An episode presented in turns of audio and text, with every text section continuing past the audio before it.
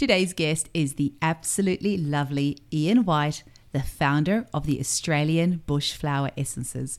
Now, for those of you who are in my Homeopathy Hangout Facebook group, you'll know that I had a little gremlin in my computer just before Christmas. I thought I was being very smart and I'd recorded two months ahead of episodes.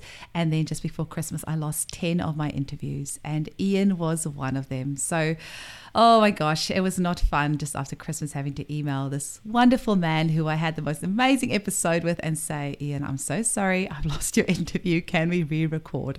And Ian was so gracious to agree. So, Ian, if you're listening, thank you so much with all my heart. I really appreciate it. Now, this is such a special episode because it's all about the Australian bushflower essences. And I've known about them in the past. I used to work in a house shop where we sold them, but I didn't quite get them until my first interview with Ian last year. And holy moly, I can really see the potential for these remedies. They're so easy to use, there's no aggravations, uh, very gentle but still very profound. If you go to their website, ausflowers.com.au, that's A U S F L O W E R S.com.au, you can pop on their website there and see all the amazing remedies they have, or their, their essences, there's combinations, there's roll ons, there's oral sprays, there's mists, they've got skincare, they've got pendants. Um, the pendants sound amazing. Actually, Ian showed me one during the interview. I'm also going to upload this video onto Rumble. So if you want to see the video interview, hop onto Rumble and have a look. Um, as you may know, YouTube has actually suspended my account for three months because we had two interviews, one with Leah Golden and one with Jeremy Sherr, where we spoke about how homeopathic remedies can help with vaccine reactions. And uh, YouTube decided that was medical misinformation, so they suspended my account. So hop onto Rumble, type in Eugenie Kruger homeopathy, and my interview with Ian White will pop up there. So do have a look. Definitely pop onto the ausflowers.com.au website if you want to find out more about Ian's courses. Some coming up very soon, face to face over in Sydney. And that sounds amazing. We talk about it right at the end of the interview as well. But just hop on the ausflowers.com.au website, click on education, and you'll see the online workshops, face to face correspondence, their international course calendar. So, yeah, pop on there if you want to learn more about these incredible essences and how you can use them in the home and also in your clinic. I hope you enjoy the episode. If you want to continue the conversation, hop onto the Homeopathy Hangout Facebook group and flick me an email at info at eugeniekruger.com if you have any questions and check the show notes if you want to know more about how you can get hold of the Australian bushflower essences or hop on their website. Thanks so much for listening. Welcome to the Homeopathy Hangout, where we discuss all things homeopathy from around the world. And now, my mum and your host, Eugenie Kruger. Hello, homies, and a very warm welcome to Homeopathy Hangouts. Today, we have the privilege of speaking with the absolutely lovely Ian White, who is the founder of the Australian Bushflower Essences. Welcome to the show, Ian. Hi there, Eugenie and everyone uh, listening too.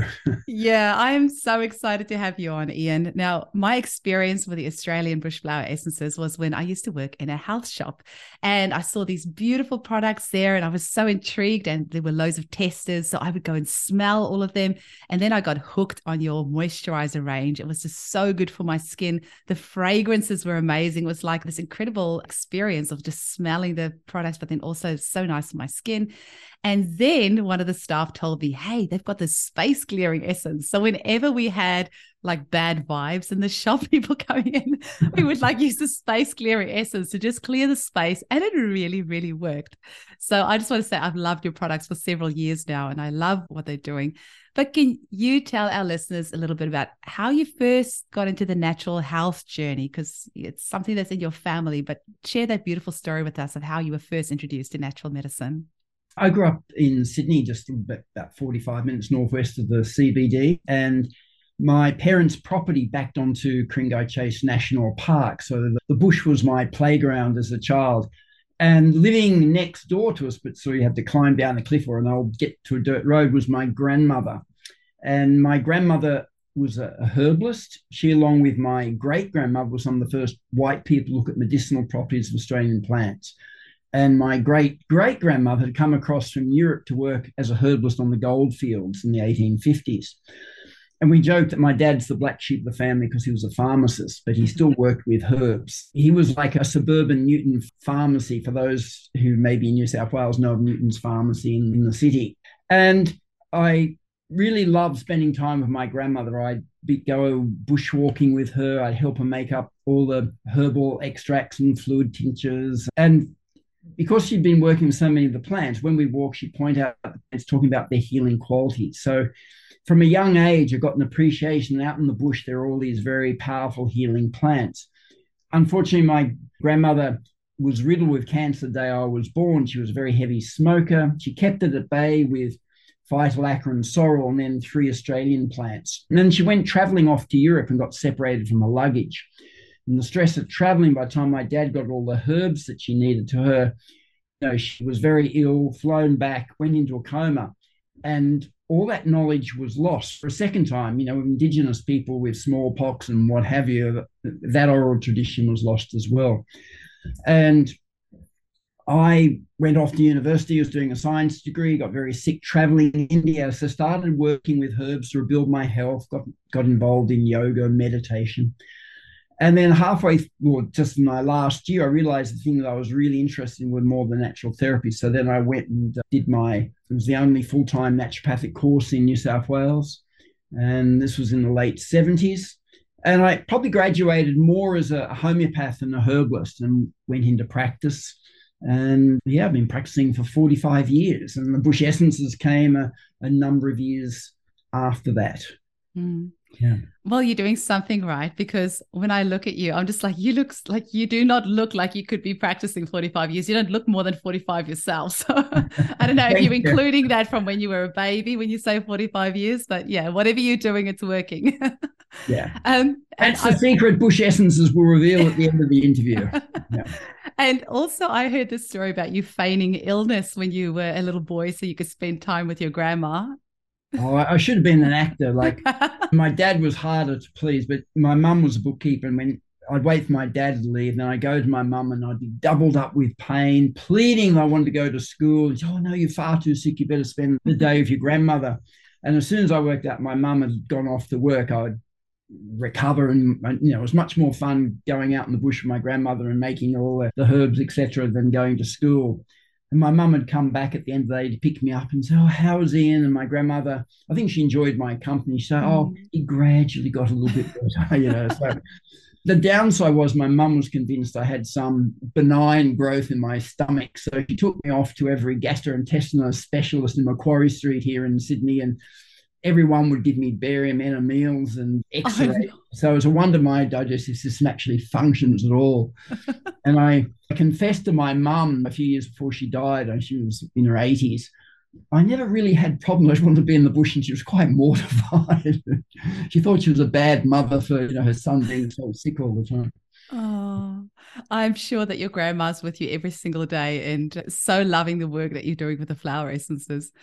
So tell us a bit, Ian, how did the flower, the Australian bush flower essences come about? How were you first inspired to create these? What was the process that led to that? Well, I really enjoyed the concept of the flower essences when I was studying my naturopathy. And at that time, the only ones available were the Bach flowers.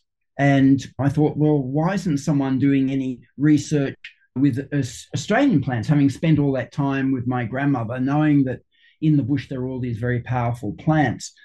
And no one had been doing that research. So I used to run courses in naturopathy and Bach flowers and homeopathic first aid. And I'd be using the Bach flowers in my practice. But quite often I'd be disappointed because I knew I'd had the right remedy, but people couldn't tell if there was anything change or mm. things weren't happening. And then a good friend of mine who I'd shared a house with when I was doing my naturopathy, and he early 30s, charismatic, successful young man, brought up an organic farm. He was di- told me he'd been diagnosed with bowel cancer. So he wanted, because of my interest in meditation, if I'd roll, run a healing circle the night before they're going to operate on him. So all our mutual friends were equally shocked as I was. So they all came and we did a, a healing circle. There was meditation, directing energy. And when they operated the next day on Jim, it spread everywhere and there's nothing they can do for him. So I continued that healing circle weekly in my home. And we opened up to anyone who needed healing. And shortly, he died about six months later. And shortly after his death, in the meditations of the healing circle, I started getting pictures of plants told where to go and find them and what their healing qualities were. And I'm more of an auditory person, so to have very strong visuals was very exciting.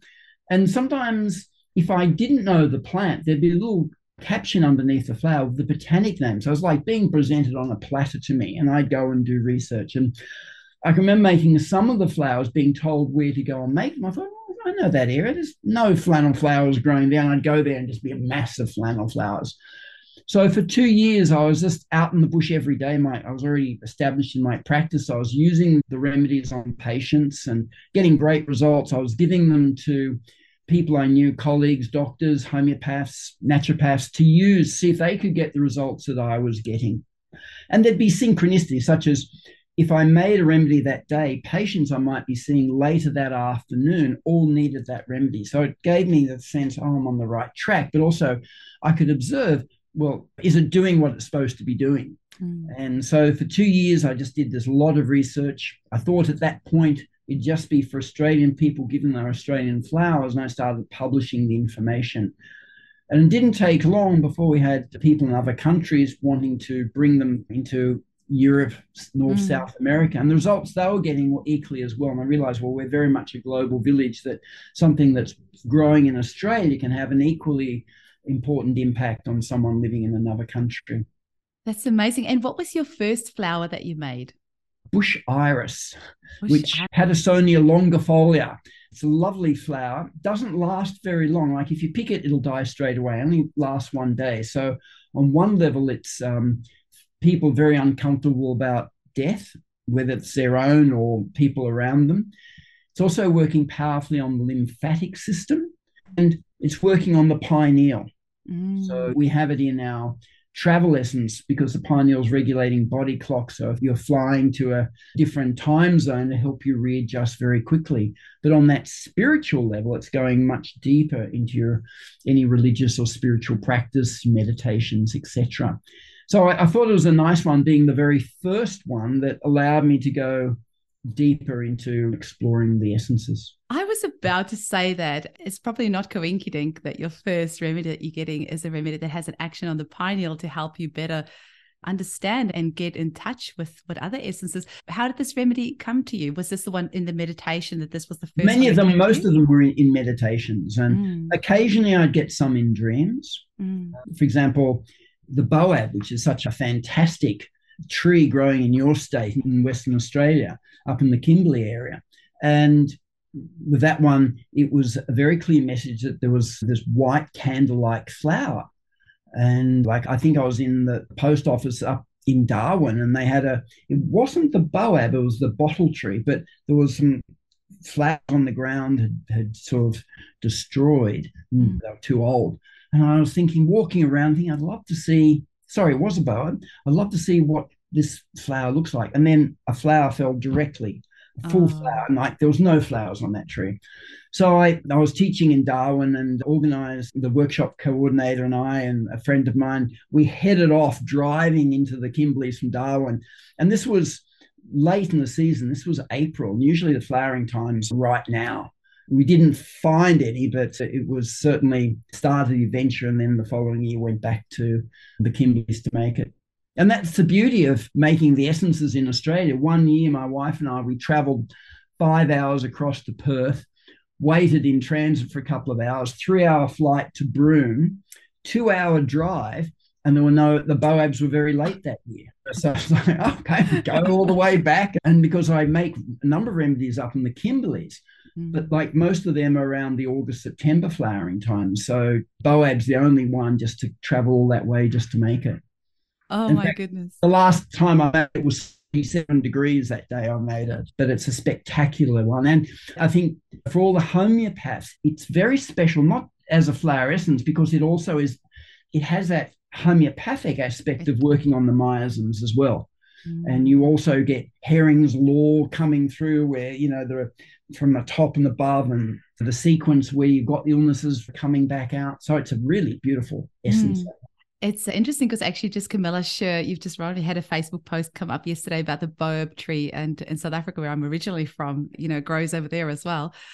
Do you think that your training as a homeopath as well has influenced how you ended up making the remedies? I'm just, it would be interesting to know if you had just studied, say, herbal medicine, if you would have gone more for like a tincture then as opposed to the essences. Like, can you maybe talk to us a little bit about your decision on how to make the remedies the way that you do? And you call them, do you call them essences or remedies or just for people that Our are essences generally. yeah, As, And- a, as a modality, yeah. and how do you prepare them? Kind of what potency are they? So for somebody that has no idea about this and they know that this is a homeopathy podcast, talk to me a little bit about how they are made and what sort of Yeah. mode of action they would have. So I would start by saying you've got that umbrella of vibrational therapies and homeopathy is in there, flower essences there, gem elixirs. They are all that vibrational and they're quite distinct but come under that category. And the earliest records of the flower essences goes back to Egyptian times. They found records on papyrus going back 3,000 years of collecting the dew of flowers that treat emotional imbalances. The earliest recorded European use is Hildegard von Bingen, who I'm sure many of your listeners will know of her music, and she's a Catholic saint um, last decade or so. And she was born 1098, and she ended up becoming a abbess running the monastery for all the nuns, and she'd get the nuns to lay muslin sheets out overnight on the flowers. They'd collect it in the morning after it's absorbed the dew of the flowers. They'd wring it out and they would give it orally to treat emotional imbalances. And if someone was physically quite ill, they do hydrotherapy, wrapping the sheets around them. So then you had Paracelsus in the 16th century, who was also collecting the dew of plants to treat emotional imbalances. And then if we look at indigenous use, the Aboriginal people here in Australia, common thing would be to eat the flowers, knowing you're getting medicinal properties as well and emotional healing ones, as well as nutrition. And something like the Banksias, if you live in Australia, no matter what state you've got Banksias growing, in the centre it's very hard. So they would sit people amongst the Banksia tree to absorb the vibration. Then interesting, we call it old man Banksia, the essence that I work with. And yet for the Aborigines, a tree for female spirituality. And interesting that it works on thyroid, amongst other things. And there's a metaphysical system of called the elements of man, where you can be an earth, air, fire, water, and it's not based on your birth date. And there are more women who are water element.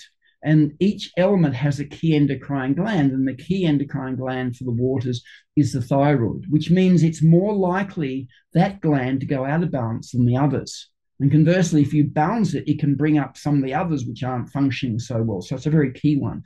So again, the indigenous people having that sense of what the old man Banksia. So when you know Joseph Banks came, collected it, took all the samples back to Kew Gardens, he came with James Cook in 1770. It, it's got a very gnarled old bark, very slow growing, and they called it old man. But if it had tapped into Aboriginal wisdom, would have been old woman Banksia.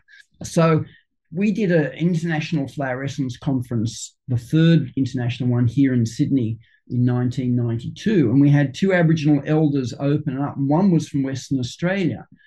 And he was treated for polio successfully by the tribe. So they dug a hole, put burning coals down, put bark of a tree over the coals, wrapped him in kangaroo fur, put him in there, filled in the sand, but also put in specific flowers to work with the polio, and then poured water down, which would seep and create the steam that he was wrapped in. And for any severe, we'd call it psychotic episode or very severe physical problem, they would do that treatment. So we know when the first uh, fleet arrived in 88 in Sydney, in their diaries, when the Aborigines were sick, they would float flowers in water and then drink the water. So there's very long traditional use and indigenous cultures throughout the world.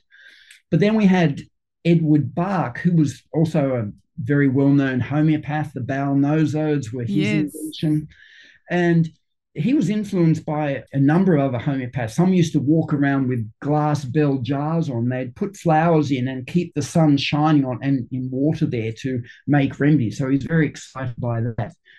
And now for Bach, when he started doing his research, he made his remedies in two one ways. Like there were a lot of buds of trees, chestnuts, for example. So he would boil them Mm. Or the flowers, he would simulate that one of what nature's doing by producing the dew, by picking the flowers, floating in a bowl of water, and the sun would release that vibrational quality into the water. And now that's called the sunshine method. So, as I said, like 47 degrees heat when you're making boab essence, you don't need to boil. you're literally boiling anyway.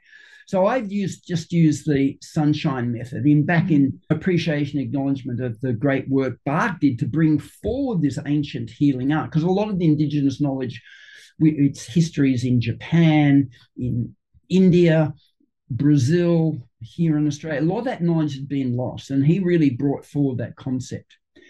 Now, if you're a homeopath, each dilution down you're succussing and you can get up to your 10 M's and past.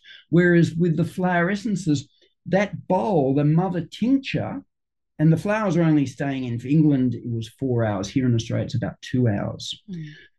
The vibration is left, the flowers discarded, that water is added to brandy, and that's your mother tincture. Now, seven drops are taken from the mother tincture into up to a 50 ml bottle of brandy and water, and that becomes the stock bottle. Mm. So if a practitioner or someone at home wanted to use the remedies a lot, they would buy stock essence. Mm. And then they would make a dose bottle, which is the next dilution, where you take seven drops of that, add it to another brandy water up to 30 mil. And so we're not going past that dose bottle. So there's only really the two dilutions. And if you dilute it again, it doesn't seem to work very well. So it's quite different to homeopathy. Yeah. The, the, the, more you're diluting, the stronger, deeper acting it is, and less physical, and having all the emotional components, etc. And Richard Gerber, an American doctor, he's published a lovely book on vibrational medicine, which is that title. And he took some research by a man called Gurudas. And Gurudas understanding of how the flower essence is working, that when you take it, it goes under your tongue, into the bloodstream, into the digestive nervous system. Then it goes to your meridians.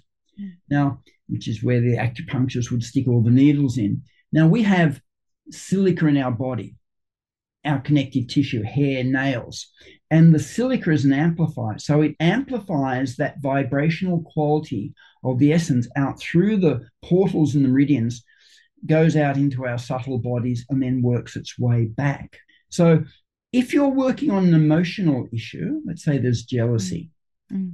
there's remedy, Mountain Devil works on that, but you probably only need to take it for two weeks. But if you've been jealous for a very long time, what's in your outer subtle bodies, which the jealousy is, those emotional states stay there. But if you've had it for a very long time, it starts retracting inwards and has an impact on the physical body. So jealousy will affect gallbladder, that rage, anger, hatred. So if you've got a gallbladder problem, you're going to need Mountain Devil for more than the two weeks because it's it's indicative that you've had the problem, that emotional imbalance, for quite some time. Mm. And a lovely example for that was Kevin Rudd. After he was the party took the leadership of him as the prime minister, and there's photos of him in the back bench sitting there just fuming days after that event and then he had his gallbladder removed. Oh, interesting. A couple of days later, you could see this rage just stemming from him. And he had a reputation for being quite an angry character. So there's that probably a lot of that around, and that was the tipping point. Ancient traditional cultures, Ayurvedic, Chinese medicine, observing people for thousands of years, said that 90% of our physical symptoms stem from those emotional imbalances.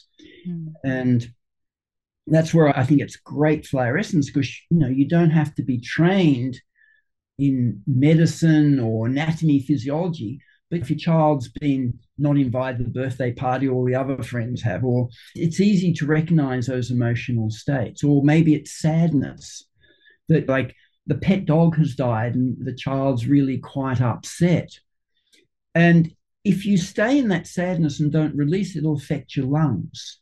So on a little bit here, but to tie it in, we've been donating the essences to orphanages in Brazil for probably you know, close to 20 years now. And when we started doing our work, the children were getting sometimes six, seven cases of bronchitis a year. getting a lot of antibiotics, which was not good for them, it's costly for the government. And then after we'd been working the flower essences in the orphanages for about a year, the incidence of bronchitis was less than one case per child per year. And of course, it means that they're not holding on to all that grief and sadness that the parents didn't want them or are dead or couldn't look after them. And also, health wise, physically, they're a lot better from that as well. And I think that's the beauty. You could just recognize when someone's sad and give the remedy. And that's why families can use them. We, my goal is for every family to have the essences so the children can get brought up with them when they're dealing with learning problems or being bullied or sibling rivalry, whatever it is. There's essences that can quickly nip it in the bud and bring about better quality for the child. And when I was at my studying homeopathy, probably the best homeopath in our class, he was given three doses of Thuya 200. The Homeopaths will love this one took two doses, felt great. And he said, Oh, it's only one more dose. And took his third dose and aggravated, and he was aggravating for six months. And even the best homeopaths in Sydney couldn't stop that aggravation. That's the beauty of the bush essences is there's a self-adjusting mechanism. And look, I love homeopathy. I just got whacked on the shoulder by a surfboard a couple of days ago and wasn't sure if it was broken. So I'm hitting eupatorium, the bones all bruised, and I've got arnica, and I've got some hypericum.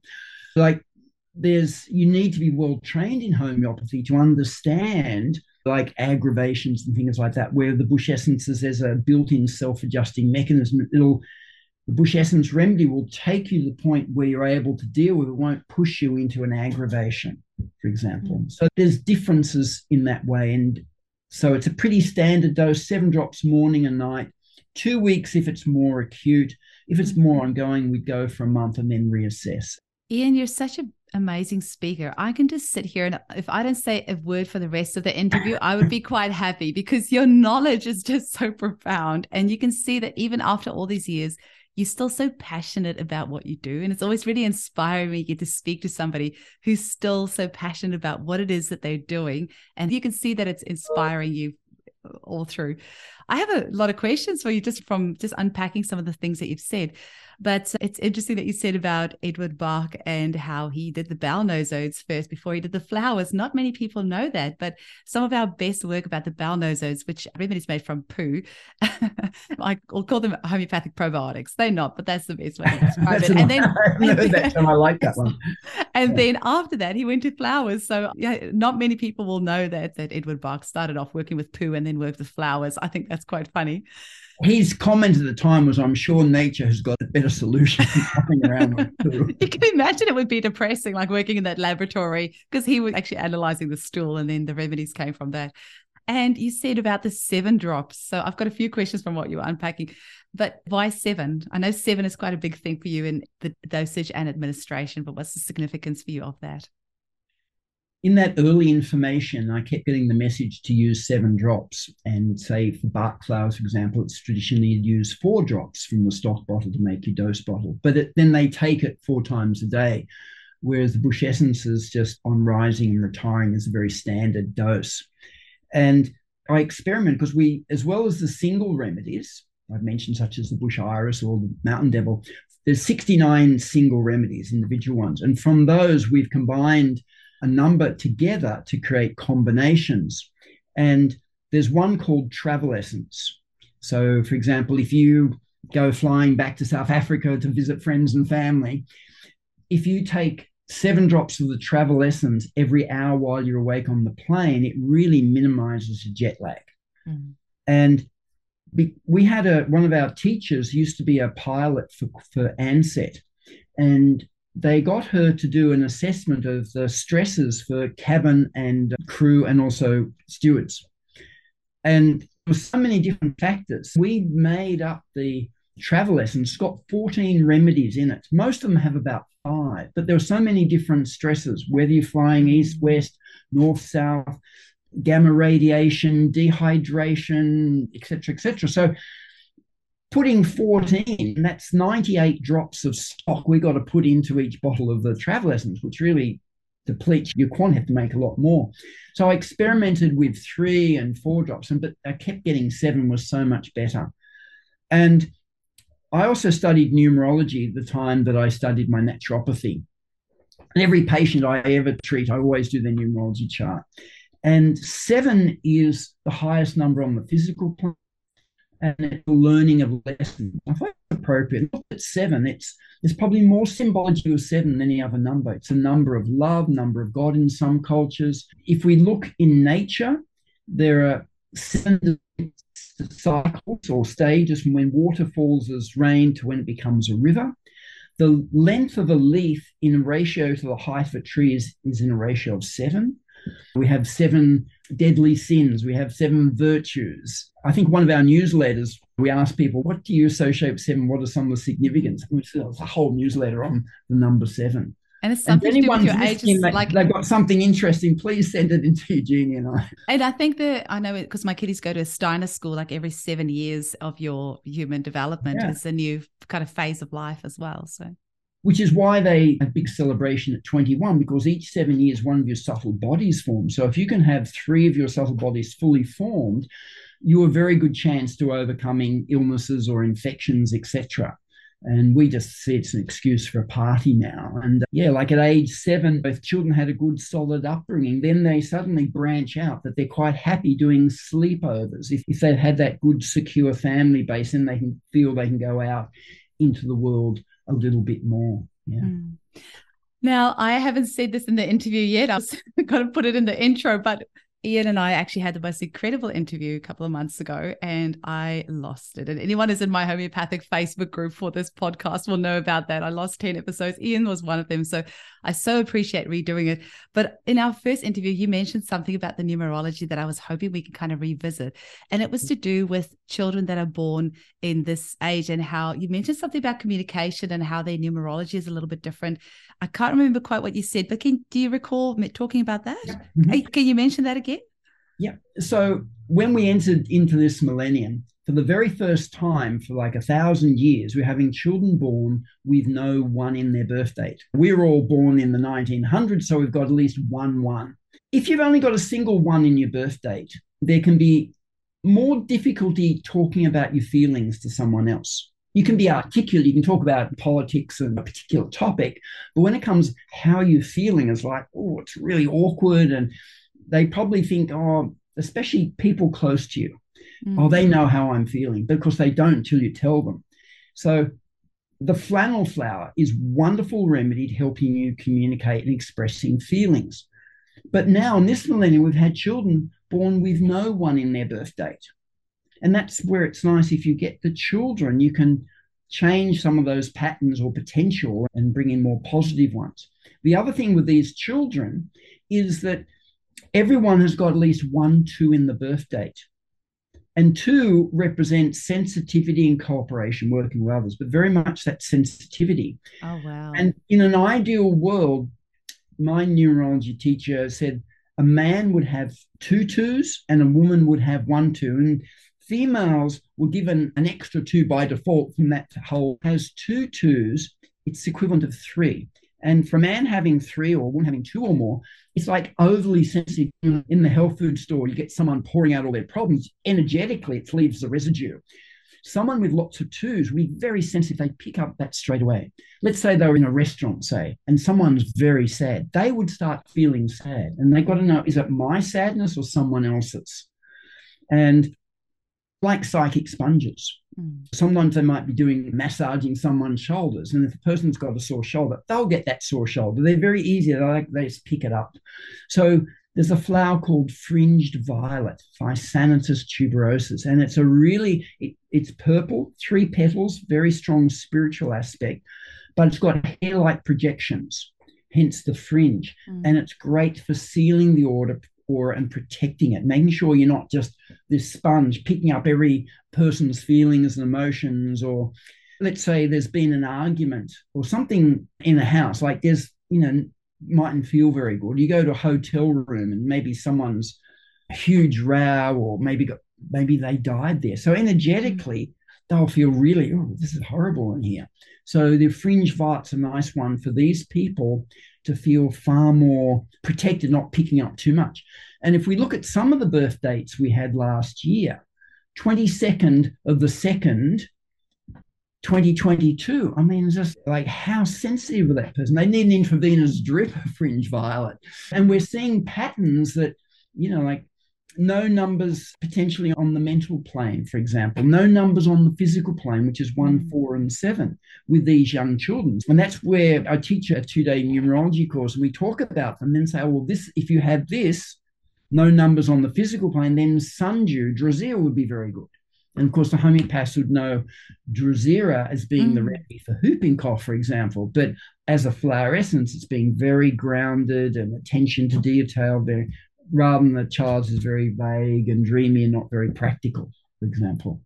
Interesting that you say grounded because the flower itself is very close to the ground. It's quite well. The petals are, but mm. the actual flower, the stem, sometimes can be oh like 30 centimeters or more from the ground. And it's, oh. it's the smallest of all the flowers is hovering in the breeze. And that's the doctrine of signatures for the sundew. And when I make it, I've got to get enough flowers of this tiny little flower to fill the bowl. And I need to use some part of the same plant. I can't bring in something from another genus or species because it's mm. going to be contamination.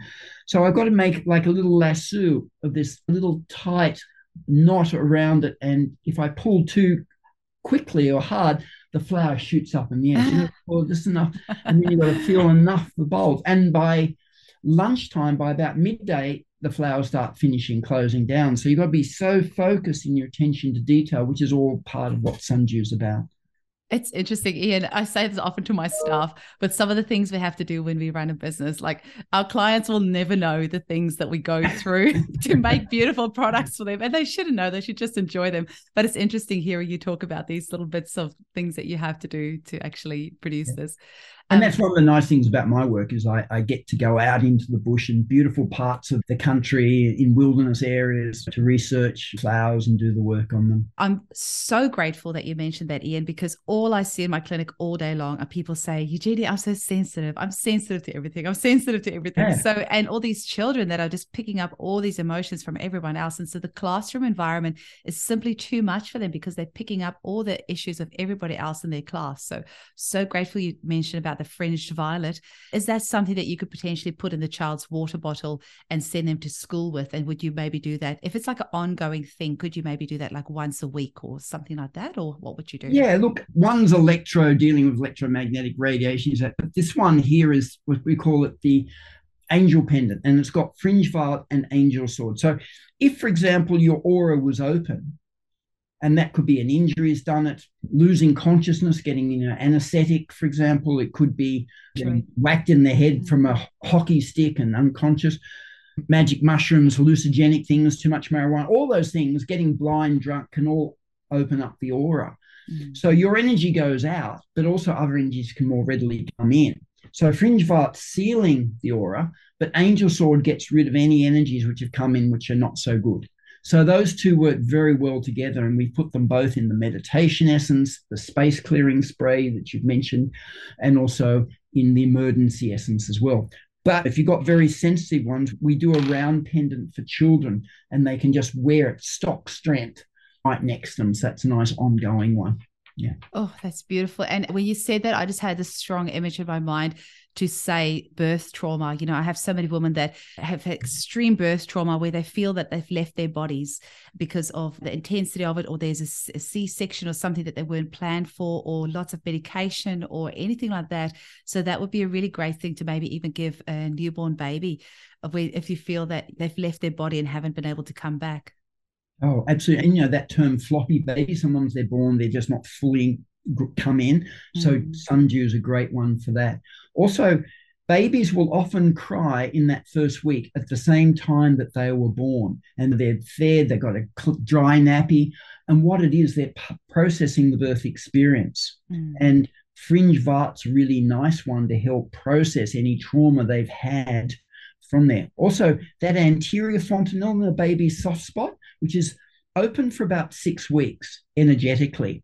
And some cultures don't put the child on the ground for that first six weeks or don't take them out of the house because they're so sensitive picking up, and especially this lot of children too. And you can just close the anterior fontanelle off with a little bit of fringe violet, making a cross over that anterior fontanelle as well. And you've mentioned cesareans and like South America, Brazil, places like that, 90% of the births are cesarean. It's just like staggering. Here we always have concern when it gets over 30%. And the other thing is, if a woman's had a cesarean, you know, that incision is going to cut through five of the 14 meridians in the body. And what will happen is quite often the energy won't flow effectively along that meridian after an incision that's deep enough to requiring stitches. So there's a remedy called slender rice flower, and it reactivates all the meridians. So if there's been scars, it allowed the meridian to flow effectively along there. When I stopped seeing patients full time, I started doing workshops on all the modalities I use a lot, like the numerology, and also kinesiology was another one. And like we demonstrate that and show people. And in my workshops, I love kinesiology because you can demonstrate and say, oh, rather than say, oh, it clears blocks in the scars, we bring people up on stage and we do kinesiology testing along the length of the scar, and we can show that it's you know the before and after. Just straight away, slender rice flower will make a huge shift and change in that. Mm-hmm. Ian, I've got literally like a gazillion more questions for you. And I know last time we spoke about colors and things like that as well. So we're going to have to get you back for round two. But just a final question why do you think the Australian bushflower essences are really important? Why and how are they different to the just the standard flower essences, the Bach flower essences? And why do you think in this day and age that they're really important? Sorry, that's a really big question. Oh, but oh, yeah. Look, some people think, oh, there's only the 38 Bach flowers. Eh, flowers, they're the only flowers have healing quality. Every flower has a healing quality. Some express it more fully than others. And I think in Australia, we're quite unique here that we had the first flowering plants. That's accepted because we had the first erosion, we had the first soil. Also, we have the highest number of flowering plants in the world. And when we had all the continents separating, so Africa, Australia, Antarctica, South America were all joined together, that Gondwanaland. And Australia was about 30 million years ago, was the last one to separate from Antarctica. So what happened is Australia as an island grew up in that isolation. And the flora that we had stayed quite unique to that. There was no invading species that took over, for example. Mm. And I know when I show the flowers in the workshops overseas, people are struck by there's a sense of ancientness in the flowers. And also, we have a predominance of red and purple. And red is that energy, vitality, and purple is that deep spiritual one. And certainly the bush essences have got a reputation for being incredibly quick acting. You use it for two, not a month, for example. And I think it's all those features. And we didn't have huge major wars. We're starting to realize there were a lot of wars going on with indigenous people, but compared to the landmass, it was quite mm. small, and the numbers were not like teaching in Europe, some places, and like a few kilometers up the road from the workshop, he had tens of thousands of people killed violently in the last century. So there's still a pristine environment mm-hmm. from where the flowers come from. There's not that pollution from electromagnetic and other things. So all of these things come through in the essences. And there's some unique features, like one flower called mulla mulla, it's dealing with radiation now, whether it's solar, electromagnetic, and here we've got 5G starting to come, but it's also gamma radiation when you're flying in a plane 30,000 feet above the ground. And we had Green Cross do a whole lot of research. They were like an offshoot of Red Cross, but more environmental, with Chernobyl. So they would go to Belarus, which is the worst affected country from that disaster, monitoring children, even children born many years after Chernobyl, which was 86. And they find the highest levels of radiation, they would give the combination with the more called electro to them.